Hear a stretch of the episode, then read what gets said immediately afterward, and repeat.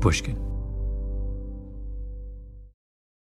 Legacy of Speed is executive produced by Tracksmith and presented by Puma.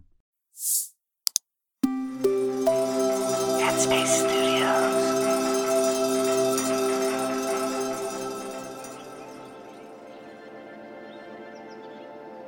Hello there, this is Malcolm Gladwell. Welcome to Radio Headspace and to Monday Morning. I'll be guest hosting Radio Headspace this week, and I'm so happy to be here. If you don't know, I'm an author, journalist, and podcast host. And over the years, I've written a lot about how to become great at the things you love. So this week, we're going to talk about performance. I'll be sharing some personal experiences that led me to where I am and the lessons I learned along the way about how to reach your goals. But first, we're going to start off today's episode by taking a look at the late Bud Winter, one of the people featured in my new podcast, Legacy of Speed, a show about the athletes of the Speed City track and field program and their legacy of sports activism. Winter was one of the greatest track and field coaches of all time. He broke the mold of traditional training techniques for sprinters by introducing revolutionary relaxation techniques. Today, I'll dive into some of those techniques and show you how they can help improve your fitness routine, work performance, and stress levels. I think if you made a list of the greatest coaches of the 20th century, Bud Winter would be in the top five he was a coach at San Jose State who spent the Warriors working on a project to try and improve fighter pilot performance. What he learned was that an enormous number of fighter pilots in the Second World War were kind of crashing and burning, were having breakdowns because they couldn't handle the stress of flying.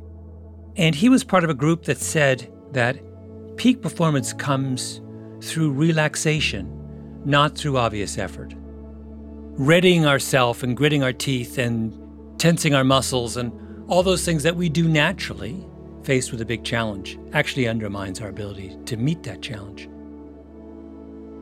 The people who were assembled by the Air Force during the Second World War to try and fix the problem of these fighter pilots who were having breakdowns were people who had thought deeply about this. There was a, a number of very well known kind of practitioners of mindfulness and kind of meditative therapy.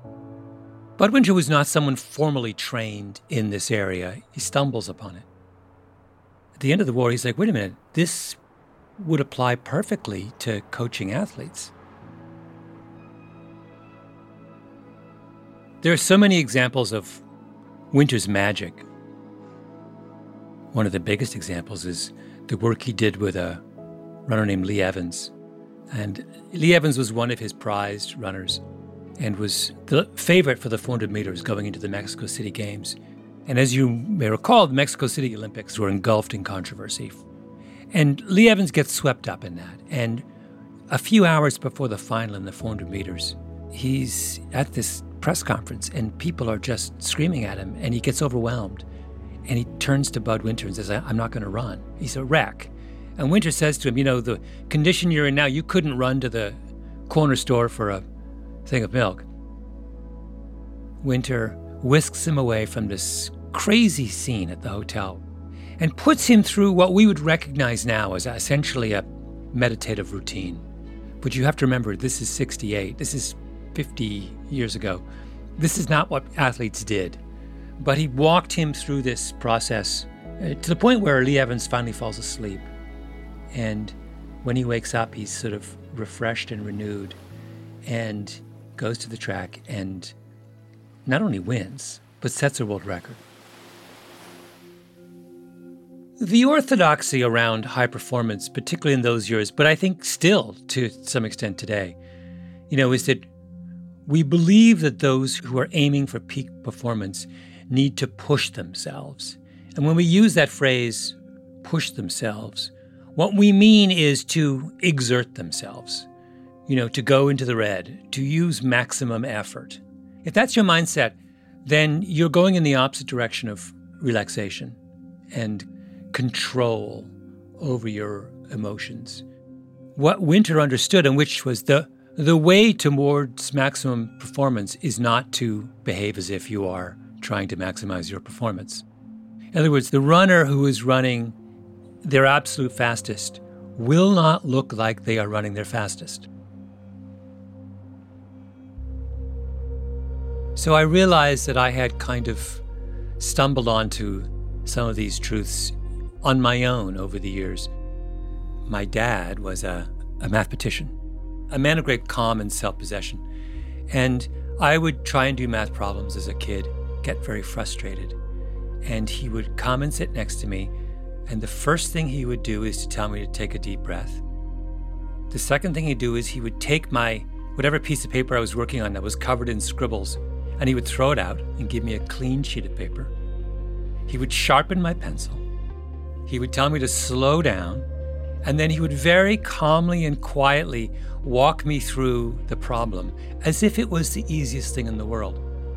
Now, that's math, that's not physical performance, but it's the same idea that if I was to reach maximum cognitive performance, I needed to be within myself.